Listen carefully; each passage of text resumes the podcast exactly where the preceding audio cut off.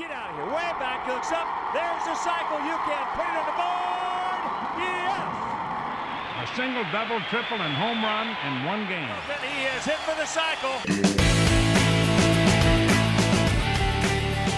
All right, all right, all right. We're back. The cycle. Episode 17? Is it right? I believe it's 17. Episode 17 of the cycle. Jim Flanagan is here with me. I'm Pat McGann. I'm your host, and we have a stellar episode. It's a special Brexit episode. We're going to talk about Brexit and entire time. the ramification, how it's going to affect the White Sox. I mean, really, that's what it all boils down to. one hour of Brexit talk. um, no, we have a great episode, I believe, and uh, I know I say that a lot, but I'm excited about this one because it's uh, a little bit different. Marv Levy. Now we've had Hall of Famers on here before. We never had someone from the NFL Hall of Fame.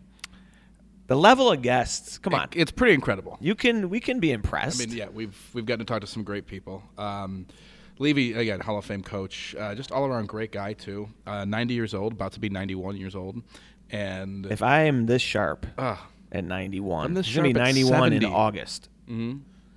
I mean, that is born in 1925. I was looking at that. You know what was going on in 1925?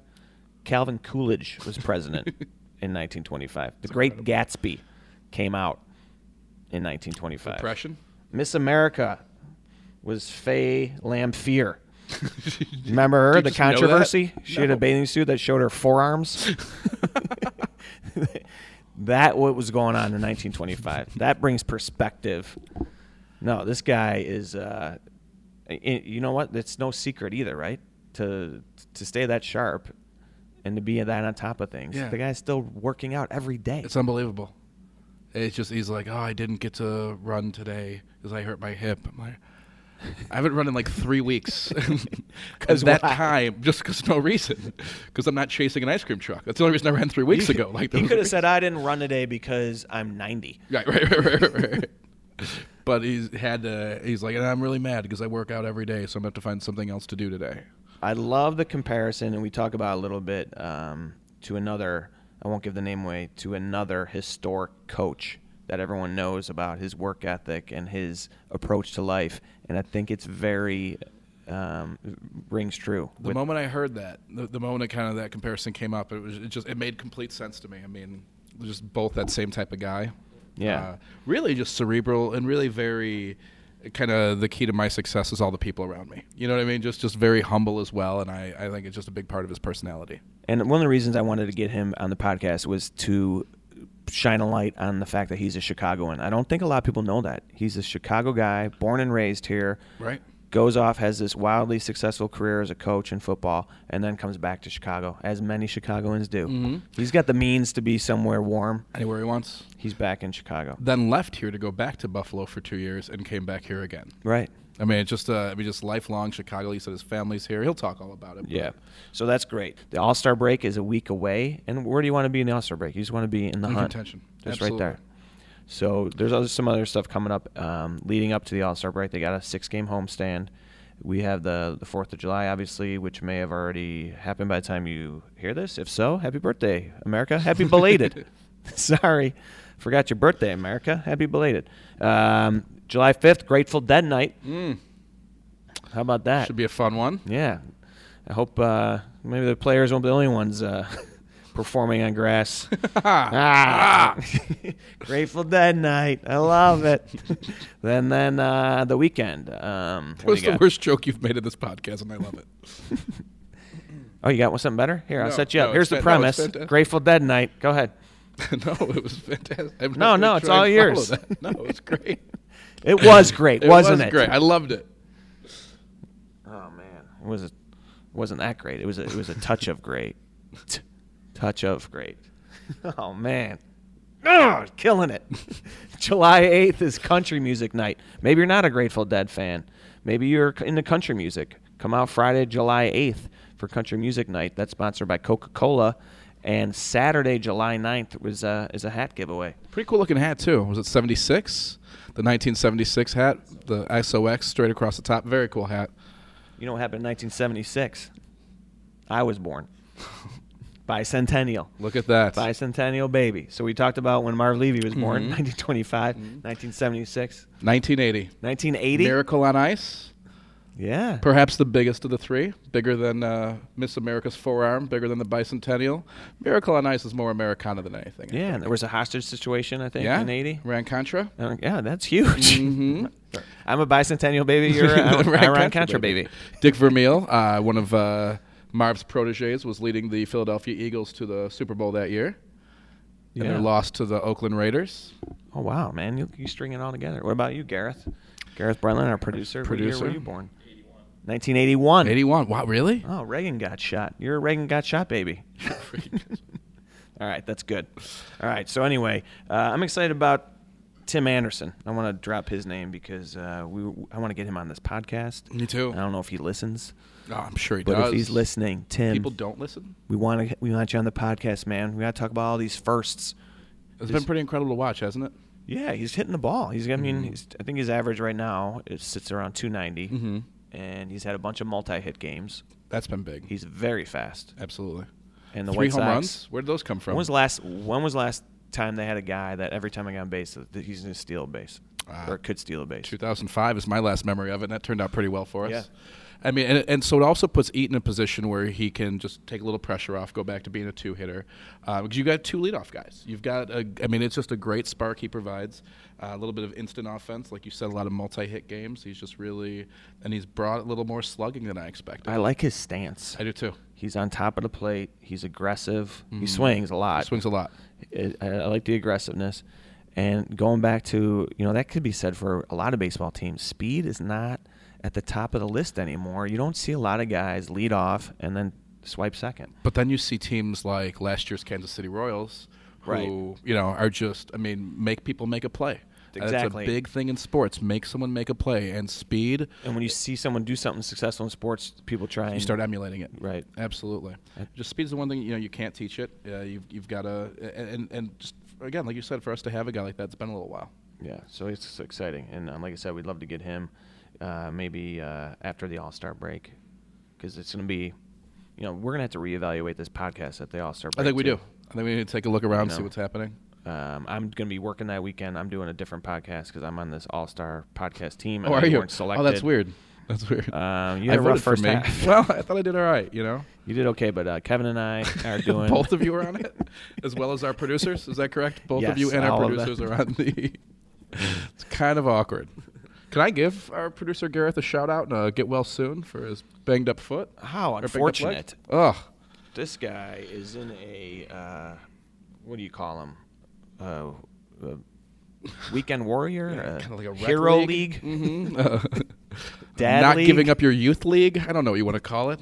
I will say this: I was invited. Here, here's a funny story. So, w- the last time we recorded a podcast, I go into Gareth's office, and he's like, "Hey, just gonna throw us out there, playing basketball night, We might be short a guy if you want to come play."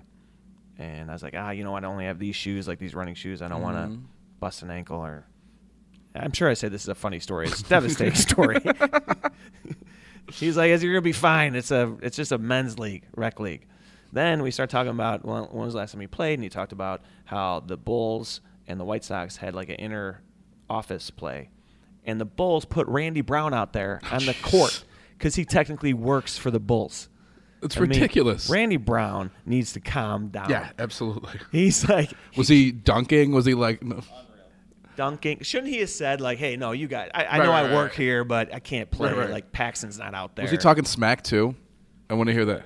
Was he really good? I mean unbelievable best player on the court by that. Uh, well, he should be the best player on the court Yeah. by far because he was a professional basketball player. So we have this conversation about Randy Brown and about not getting hurt. I leave. I had a show that night at uh, Zanies in Rosemont. I get on 55, and who's in the car in traffic next to me? Randy, Randy Brown. And what happens that night? Gareth blows out his Achilles. now you shouldn't laugh at that, but the irony is to me thick. So bummed out. He sends me a text that night, and now the guy's got like a three month injury. Totally blows out not only our, his Achilles, but our plans Oh. to go to. We're gonna do a day game, Mm-hmm. take the producers out, and then and, and Nice little meal. make a party of it. have a good night for it, but That's fine. We're just delaying it. It's going to be a great night. We're going to do it, and we want let's invite listeners too. I think we should. We'll get the date, and we'll all come out, and we'll, we'll have some fun at the park. Have a little party, absolutely. And we're, we'd like to apologize for delaying it because Gareth is selfish and uh, decides that playing in his men's league is more important than us having a good time. All right, we want to interact with you. Uh, we did get a few emails. I went through those last episode, but you can email us at The cycle at chisox.com. the cycle at chisox.com. That's right. And shoot us an email, give us some feedback. Um, continue to listen and subscribe on iTunes. We appreciate that. Tell your friends, tell your family, and uh, review us. Review, are That we going to do a helps. review contest soon? Yeah, we're doing good. I, Marv Levy's wife is a subscriber. Perfect. She Add said, "Where more. can I hear this?" I said, "Give me your phone." I'll do it for and you. I, I signed her up. That's great. So uh, here we go with Marv Levy. Make sure you uh, are following Jim and I on Twitter. I'm at McGann Pat, I'm at Jimmy Flan. and uh, we appreciate you joining us. We want you to have a good uh, listen to the legendary coach and Hall of Famer Marv Levy.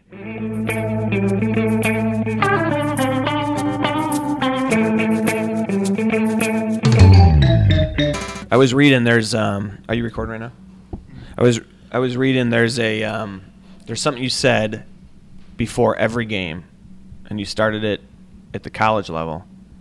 And what was that that you said before every single game? Well, let me give you the background on it. First of all, I was an assistant coach at the University of New Mexico in 1956, and after spring practice, our head coach was offered the the um, athletic directorship at the University of Arizona. He went over, so they promoted me to head coach. At that time, I was the youngest coach in collegiate football, major How old were you? Uh, I was uh, 29. Wow. Uh, and um, and uh, by if you're way- listening to this and you're 29 and you're not doing anything significant with your life, you should feel very pathetic. Well, that's right.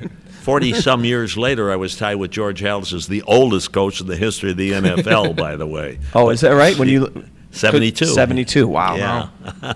but to get back to what I said to our players before every game, when I became the head coach at New Mexico, all of a sudden we're ready for the kickoff of our opening game of the season. Preseason practices are over. Players are gathered around you on the sideline. They, they probably don't even listen to you.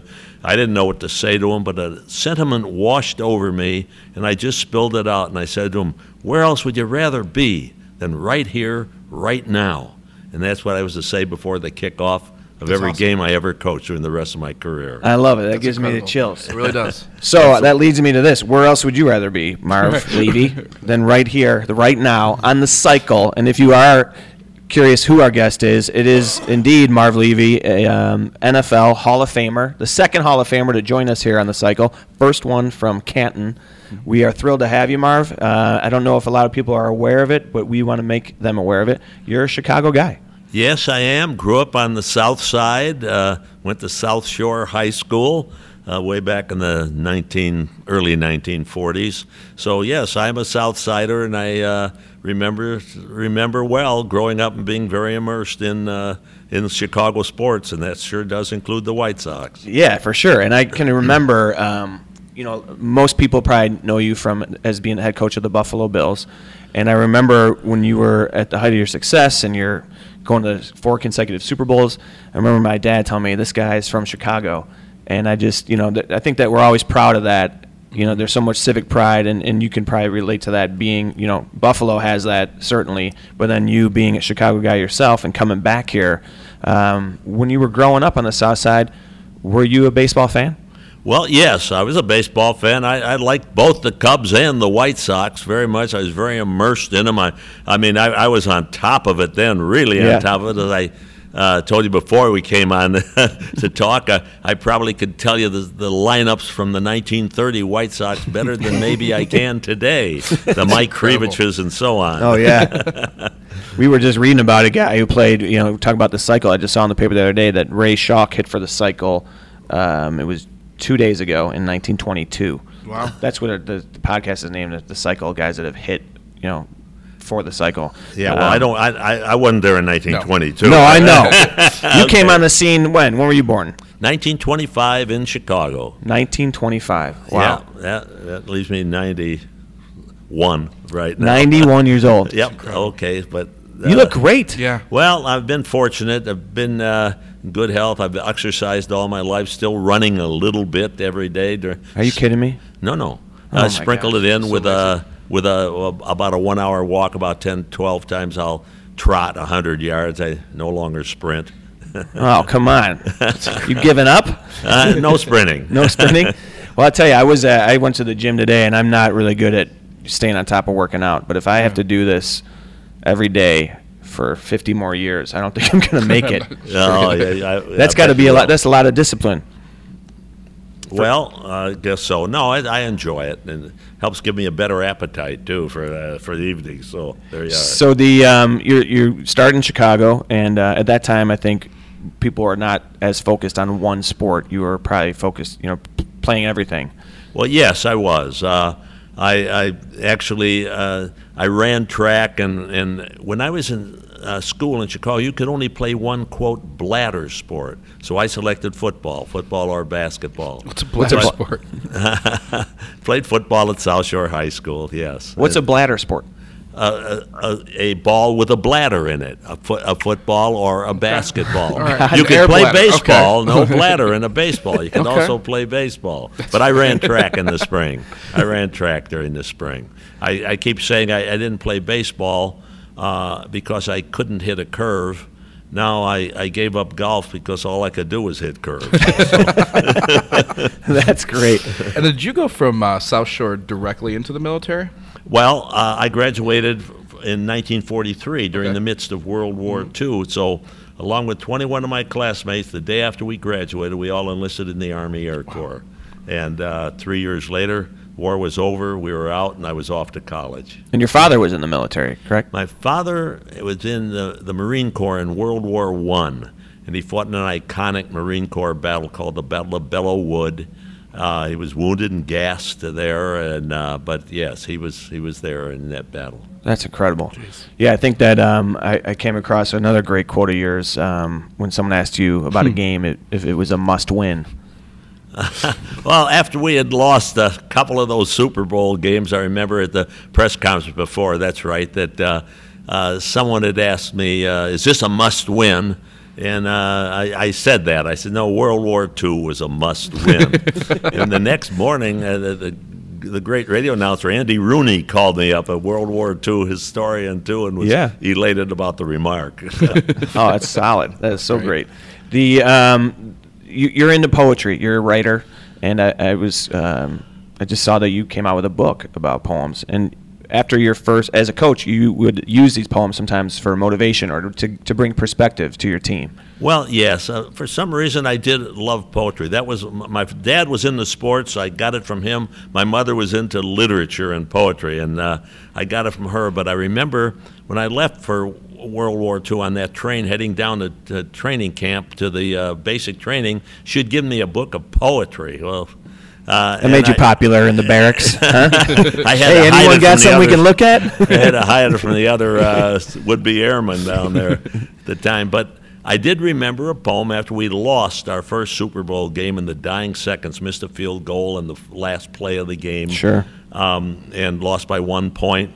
That riding back on the plane the next day before our final team meeting, I remembered one of those poems that my mother had given me. Four lines. Fight on, my men, Sir Andrew said. A little I'm hurt, but not yet slain. I'll just lie down and bleed a while, and then I'll rise and fight again. So that's one poem that it resonated. That is And good. Put it on our bulletin board. Our players uh, loved it. Many of them asked me for copies of it, and uh, they, they fought their way back. As everybody knows, we didn't win any of those four straight Super Bowls we went to, but uh, we had a very resilient guy. It was the impossible dream, but boy, they were what a group of people and what great fans we had to support us. Oh, and they loved you there, and they and you were known as that guy who had this this um, you know not the typical sports rough like you know you think of football and you think of a guy like Mike Ditka or somebody that has like you were more uh, approachable, you were more you just very educated. I mean, you went to Harvard.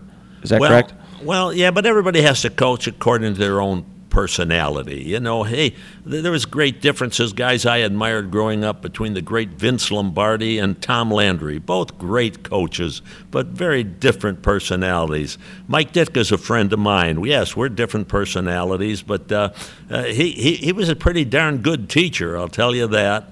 And uh, you got to coach according to your own personality. Even in later days, people, uh, Bill Cowher, Tony Dungy, different personalities, fine coaches. Who are the guys that directly influenced you as you were coming up? Well, uh, um, among the many, my own college coach, not many people will know about him. Actually, he had once been the coach at New Trier High School and then went on to Coe College in uh, Iowa, where I went to undergraduate school. And he was my college coach, Dick Clausen. But for a number of years when I was an assistant, I would, in the during the summertime, I admired two great college coaches, Bud Wilkinson at the University of Oklahoma and Bear Bryant, who was at the Sure. at University of Alabama. One summer, I went to every clinic they coached for my time off, whether it was Rutland, Vermont, or uh, Reno, Nevada, or and about the sixth or seventh time I was in there one day, Bud Wilkinson looked down, pointed at me, and said, "Are you here again?" He, he invited me up after, he invited me to his spring practices. Uh, I got to know him over the years. He was a wonderful gentleman. Uh, coached the greatest winning streak in college football history, 47 straight in the late 1940s. He was uh, a, a very educated man. He could sing every college football fight song you ever knew. Oh, yeah. uh, and, I, and he was a great teacher. So Bud had a tremendous impact on me. And when I when in when I broke into professional football as an assistant, George Allen, who had been a Oh, great yeah. defensive coach for the Bears before going on to his head coaching. And then he was a coach of the Chicago Blitz, and then you became the head coach of Chicago Yes, Blitz. George was the coach of the Chicago Blitz, and uh, he he got an offer he couldn't refuse to move out to the Arizona team. I forget their last name even now Yeah. in that USFL. But when he did, I had recently been fired from the Kansas City Chiefs. Um, uh, the the Blitz. And I hear that Lamar Hunt says that's the biggest mistake he ever made well was uh, dismissing you as head coach of the Chiefs. Wow, you, you're into it too. I'll tell you that, uh, Pat. Yeah, uh, actually, um, when uh, after I'd been fired by the uh, Chiefs, I, I coached that one year with the Blitz. It was the final year of the of the USFL. Went out of business after that. But the general manager, who I knew very well and turned out the greatest general manager in football history, Bill Polian, recommended to Ralph Wilson, our owner, that he hire me. And Ralph said, Well, Lamar just fired him. He called Lamar, and Lamar said it was the biggest mistake I ever made, Ralph. Yeah. So that propelled me into it. So take me through that progression because I mean, obviously, once you left Harvard, you actually I mean, because people know you from the Chiefs, the, the the Bills, but I don't think people understand the progression. And, and when you left Harvard, you went back to Coe College where you played ball as an assistant. Well, what actually what what happened is um, I, I graduated from Coe College and uh, entered Harvard Law School. And but when I left, my college coach Dick Clausen said, "Marv, if you ever want a coaching job, if I have an opening here, you've got it." Dick So- Clausen Dick Clausen was his name. was he in the pickle business too? No. Dick? No, not that's not the same guy. Uh, but uh, so I was about three weeks into law school, and I was just I really I want to coach. And uh, fortunately, the Graduate School of Arts and Sciences began about a month later than law. They allowed me to transfer over. That's great. So I transferred over, got a, a master's degree, and uh, What'd your parents say? Oh, well, when I told them I was changing, I called my dad and said, uh, "Dad, uh, I, I want to coach. I'm dropping out of law school." And he didn't say anything for about 30 seconds. Finally, he said, "All right, be a good one." Oh, that's awesome. Did you ever think like before he you know before uh, Dick Clausen brought that to you? Did you ever think about coaching as a profession before that? Yeah, well, it wasn't on my mind when I was in undergraduate school. I'd gone in with the idea that I'd like to go to law school, and uh, so I was pursuing that. But uh, but I enjoyed sports and athletics so much, so I did wind up back at Coe with him, and. As an assistant in football and an assistant in basketball and the head track coach. In fact, I'd run track at Coe. And actually at Coe, I'd, I'd played varsity basketball, football, and ran track in, in college. So I did all of that, but when Dick got the head job at University of New Mexico, he recommended me for the head football job at Coe, but they said I was too young. So uh, I went with him as an assistant to New Mexico, and two years later was the head coach there. And the youngest. And the youngest, as I mentioned. That's incredible. So the um, the coaching was obviously something that was a passion of yours, and law would have probably been a, a nice, lucrative career, especially coming out of Harvard Law School. Um, But then when you become passionate about something and then successful, all that other stuff comes. Oh yeah, well, it, it just appealed to me so much. It was what I'd like to do. It, it's teaching, you know. Great coach is it's not just the game. Uh, great coach has three qualities, in my opinion. And number one is the ability to teach, to convey, to get stuff across. And I did enjoy doing that. Two, the ability to work well with others. It's, I don't think, I don't like the my way or the highway approach. Uh, uh, it's total. When Ralph Wilson of the Bills interviewed me and wondered what kind of a coach I was, I said, I hope I'm a good one, Mr. Wilson, but it's a good coaching staff that counts, not just the head coach. So teaching is a big one, working well with others, and being a straight shooter with the players. Don't don't miss. What is an interview like for a head coach of a NFL franchise? Is it long? Is it like an arduous thing? Are you bringing in? Are you sitting down with a whole game plan? Like this is what I want to do. This is my vision. Well, I think I, as I recall back, uh, I was interviewed for several head coaching jobs. Uh, one with the Montreal Alouettes in the Canadian League, then with the the Kansas City Chiefs and the Bills, and you prepare a little bit. You, you write. I wrote down a list of the type of things I might like to convey or get across. But for the most part, I think it's responding to questions that are asked of you, and I, I think your responses, where it's merited, you should expand on what you're saying, not just yes, no, I will type of thing. And I know you're known as a man of honor and values, and you know you're a uh, like as you said, straight shooter, but perhaps you told a little a little lie in your uh, in your interview for the Buffalo Bills.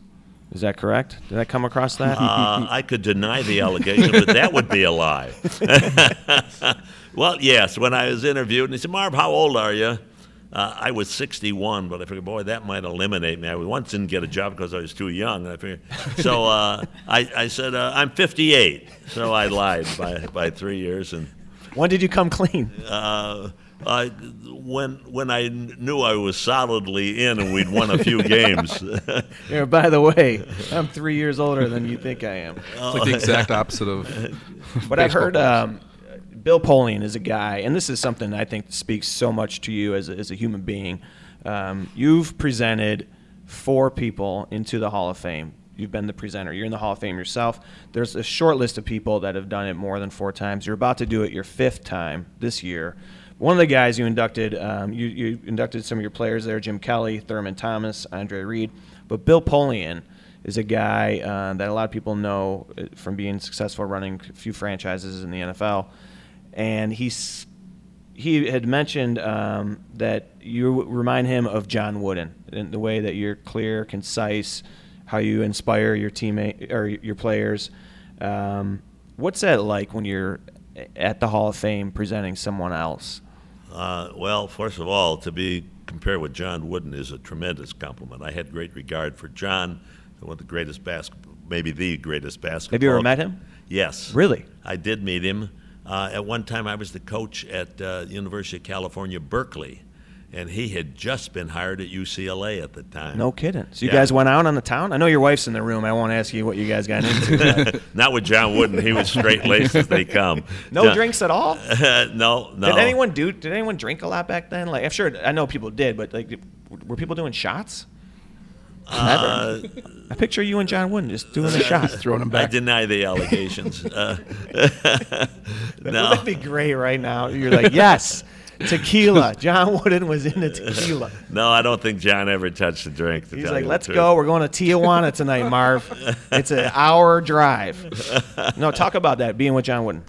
Well, no, I just got to know him a little bit when they were be, uh, uh, league meetings in the year, and I, I got to know him a little bit over the years. And, and then several years later, I, I was coaching with the Montreal Alouettes, and now he had ascended to become the great legendary coach, and I – was trying to recruit a football player out of UCLA, and I stopped by the office and had a very cordial meeting with him, and that was about it. How cool yeah. is that? Yeah. Mm-hmm. I mean, just the two of you sitting together talking sports has to be pretty incredible. All the people you've met through through the years, because you probably come across, you know, being uh, who you are. You, who's someone that was like, wow, to you? Like, I can't believe I'm in the same room as, as this woman or this man. Well, in terms of coaching, John Wooden and, and Bud Wilkinson are two uh, sure. right there. One day when we were preparing, I was an assistant with the Washington Redskins. uh, to go to the Super Bowl game. We were playing. The, we were going to play the undefeated Dolphins, and uh, at practice, all of a sudden, I heard a tremendous roar or something just at the practice field, and a bunch of people walked out, and I looked over, and there was President Nixon standing next to me. No kidding. well, George Did he Allen, tell you to lie in your interviews? George Allen, our head coach, um, had uh, coached at Whittier College, and Richard Nixon was a substitute on the football team, so they had known each other way back then. And now George was in Washington at the Redskins, and apparently he had tipped Nixon wanted to come out and wish the Redskins good luck in the Super Bowl game, which was just two or three days away. Really? And uh, George, unbeknownst to anybody, had tipped the president off that we were going to install a, a trick play that day at practice, and he ought to come out before we installed it and suggest we do it so he'd get credit for it. It was a, a ploy. So a tricky dick play? yeah, it was it was a reverse to a wide receiver, double reverse, and President Nixon came out and uh, suggested we put that play in, and George, going along with the with the ruse, said, "Hey, that's a good idea." We put it in. We ran it in the game. It lost 13 yards. I love. What are the players thinking? We're like, we got the undefeated Dolphins ahead of us, and Nixon's running our offense. no, they were just uh, they, they they knew that George had prompted him. I'm sure of that. Yeah. I'm sure. So take us to the Buffalo days. I know that's where a lot of people um, remember you being on the sidelines, and you had some tremendous talent there. And some of these guys I mentioned that you inducted: uh, Jim Kelly, Thurman Thomas, Andre Reed. What was it like uh, being the head coach of the Buffalo Bills? Well, I was so fortunate. Why? The general manager was Bill Polian, in my opinion, the greatest general manager in the history of the game. I had known him from many years before. Uh, the the owner, Ralph Wilson, what a fantastic guy he was. Honest, straightforward, caring. When we went to those Super Bowls, he took every single person in the organization, about 225 employees, flew them down, got them tickets, put them up in the hotel, everything. Took them all to the games. They all helped us get I think there. Reinsdorf did that for the White Sox in 05. Really? I'm just gonna throw throw him a bone here. He's he Yeah. runs he runs everything that we do. Okay. Well, that's wonderful. It's short and pause. I, I knew Mr. Reinsdorf a little bit because he had had an interest in buying the uh, Chicago Blitz before they went out of business. Oh, really? Really? Yes, yes. So I did get to know him a, a little bit. And uh, in fact, my daughter went to college with his son out the University of Arizona. So there's. Oh, is that right? See, we're all connected, especially Chicago people, right? yes, indeed. That's a little. But then the Bills were. It was. A, we had great players. Bill Polian, Ralph Wilson, and I determined we'd bring only people of high character onto the team. Our mantra: ability without character will lose. Now we didn't confuse it with personality. We had quiet guys, and we had guys that were very extroverted. But were they team oriented? Did they not play blame? Did they show up on time? Were they good citizens? So um, that was a, an agreement we had all had. So with Bill and Mr. Wilson, uh, and I, that I was able to work with them, made an unbelievable difference and maybe quite a difference. Beyond that, our fans were tremendously supportive fans. Uh, we'd lose those Super Bowl games. We came back after the first loss. Thirty thousand people greeted us down at downtown in Lafayette Square, and uh, gave a, a rousing hand ovation to Scott Norwood, the place kicker. I who saw that footage yeah. on the, the, the 30 for 30 That's documentary. incredible. Oh, It's yes. so it's so incredible, so and it inspired our players to go back. So Sure. it, it was great. You know, people used to think of Buffalo as a little bit of a Rust Belt town Mm-hmm. and everything. And Jim Kelly didn't go there when he was drafted. He went Yeah. to the USFL. He didn't want to go. Jim still lives there. He said no one ever wants to come to Buffalo. Once they get there, no one ever wants to leave. That's a great. description. I've heard great things about the city. Um, we actually another guest, uh, Johnny Rzeznik from Buffalo. Yeah, from the Goo Goo lead singer of the Goo Goo Dolls. Uh, Oh, yeah. Buffalo guy, and spoke very highly of the city. But one of the things I think that came out of those Super Bowl losses, I mean, first of all, it, the incredible accomplishment it is to be able to make it four years in a row. But at the same time, nationally, it was a bit of a punchline at the same time, which had to be frustrating because you had an incredibly talented group of players that you took to four straight Super Bowls, and that's an accomplishment you just don't see. What was that like? Well, sure. Getting back, it, it, as I mentioned a, a moment ago, Mm-hmm. it turned out to be the impossible dream, but Mm. it's one that we never gave up on that we had this, as you say, an incredible group of not just players, but of of uh, high character individuals. They were they were great. I still stay very close with with many of them. See them often when they're in town. They're my guests at Harry Caray's restaurant, uh, uh, and uh, we, we do get together. Um, so it, it, it was a it was a great group, great group of people to coach, and I value it so much. I think that it's funny that you retired to Chicago, and that speaks to the Buffalo climate, how much more horrible it must be. That you're like, I'm gonna, It's my summer home.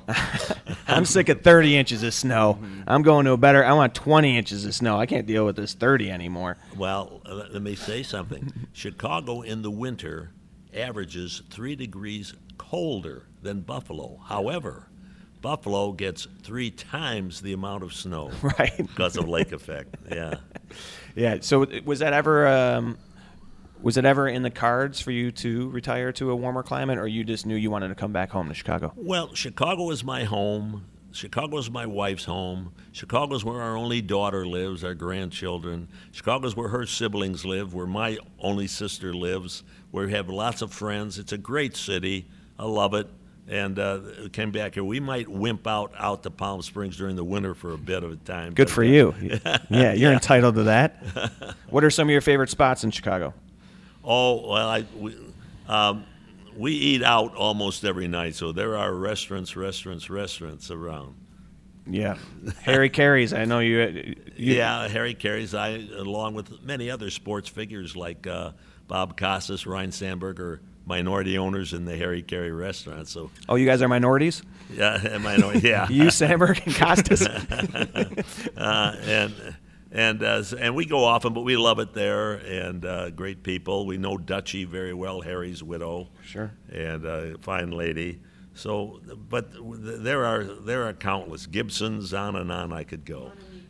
Mon Ami Gabi is a good spot. I think I saw you there one night. Monamiga Yeah. B, Rose Angelis on the uh, north yeah, side. you, you get out, man. That's Yeah. great. That- and you stay that. busy. I know we talked earlier about the, the writing and the and the poetry. Um, how often do you write? Well, I've written uh, three books and collaborated on two others, but I've written three. One was a memoir that, that Where Else Would You Rather Be, the term we use, which is really a, a memoir about what the coaching was. Then I wrote a novel, Between the Lies, strictly fiction, but it's uh, about a, a uh, legendary sports writer who uncovers, he thinks, that his hometown team coach has cheated to win the Super Bowl, but he's not sure he can. He got it right. He know he has it right, but he's not sure he can display it without uh, without some repercussions that he doesn't want. And then the third one, I finally wrote a 250-page book of poetry. Oh my god, It all rhymes. All right. it all rhymes. that's my favorite kind of poetry. Really it's got to rhyme. well, my first poem in it is "Don't call it a poem if it doesn't rhyme." Uh, so That's awesome. I like this one I came across. Uh, if you don't mind, I'll read this one. Um, this is about about your generation, right? But now, faster and faster, the years fly by, and many of my dear pals have said goodbye. And even if today's world now considers us old, they should have seen us when we were young and bold. That's when you were doing shots with Wooden. Right? I remember that time when we went off to war and then returned to a world that was better than before. I remember all those with whom I served, the greatest generation, a title deserved. Yeah, it was called. Uh, uh, thank you. You uh, you got it down. It was a poem. I'll remember those days. Yes. Yeah, that's beautiful. Yeah. Good it- stuff, Marv. I think you're such a dynamic human being, and, and then that's why we wanted to have you on as a guest. There's so many layers to you. Obviously, you have this, had the success in the NFL, um, but I think it just goes beyond that. And I think, um, you know, as a uh, as a legend in one realm of to be able to like go beyond that, I think is just says a lot about you as a person. Well, I'm very complimented by your words and by my opportunity to visit with uh, people from my hometown, from the White Sox. and, Yeah, uh, we got to get you out to a White Sox game. Have you seen any games this year? I have not. I haven't been to any uh, baseball games this year. Uh, uh, maybe I'll do it. Look forward to it. And, So they uh, got a guy, Chris Sale, who's in the hunt Oh, for boy. the Cy Young, right? If you, Yeah. he's got to be on your radar. Oh, absolutely. Yeah, he's. I've been blown away by it. No, believe it, I, I have to make an admission. Growing up back in the 1930s, I maybe was a bit of a Cubs fan back then. On the now I'm side, pretty evenly 30s. balanced between the Cubs and Sox. I'm pulling for them both. So, and I'm certainly very. Who isn't of Chris Sales right. right now? Yeah. So we want to have you uh, as a guest at the stadium. You and your wife. You guys come out, and we'll uh, we'll have a good time. We'll we'll, we'll, Thank you. I look forward to we'll it. reprise those party nights of you and Wooden. right? okay. What the heck? Why No, it'll not? be fantastic. So again, Marv Levy, son of Chicago. Thank you so much for joining us. We really appreciate your time. Oh, my pleasure, Pat. It's a pleasure to visit with you all. Thank you.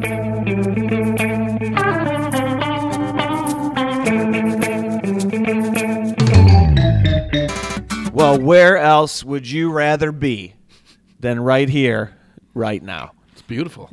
That literally gives me the chills when when I I've heard seen the sound bites of him in the locker room saying it. I've seen uh, you know the NFL film stuff, and to hear him say it in person. Are we gonna do it before every podcast from now on?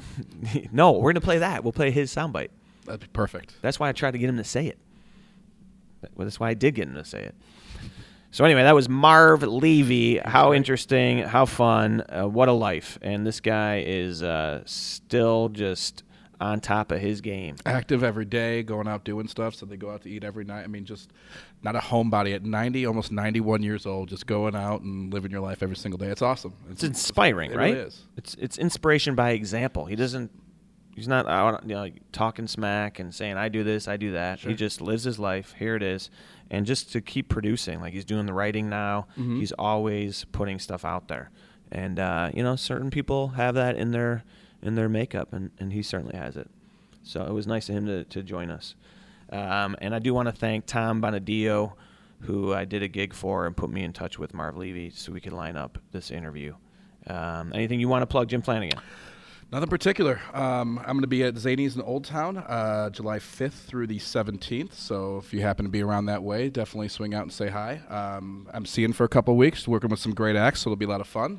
What about you? What do you have coming up? I am going to be. I'm hosting a lot at Zanies in Rosemont, but I have a headline night there July 7th, and I'm going to be at the Four Winds Casino in New Buffalo, opening for Sebastian Maniscalco. I just did that. Room is great. on Friday, July 15th. So you can uh, follow me on Twitter at McGannPat. That would be great. Thank you for listening to The Cycle. We will be back next week with a- another thrilling episode. Bye bye.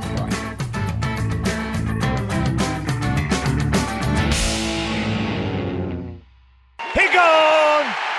He did it.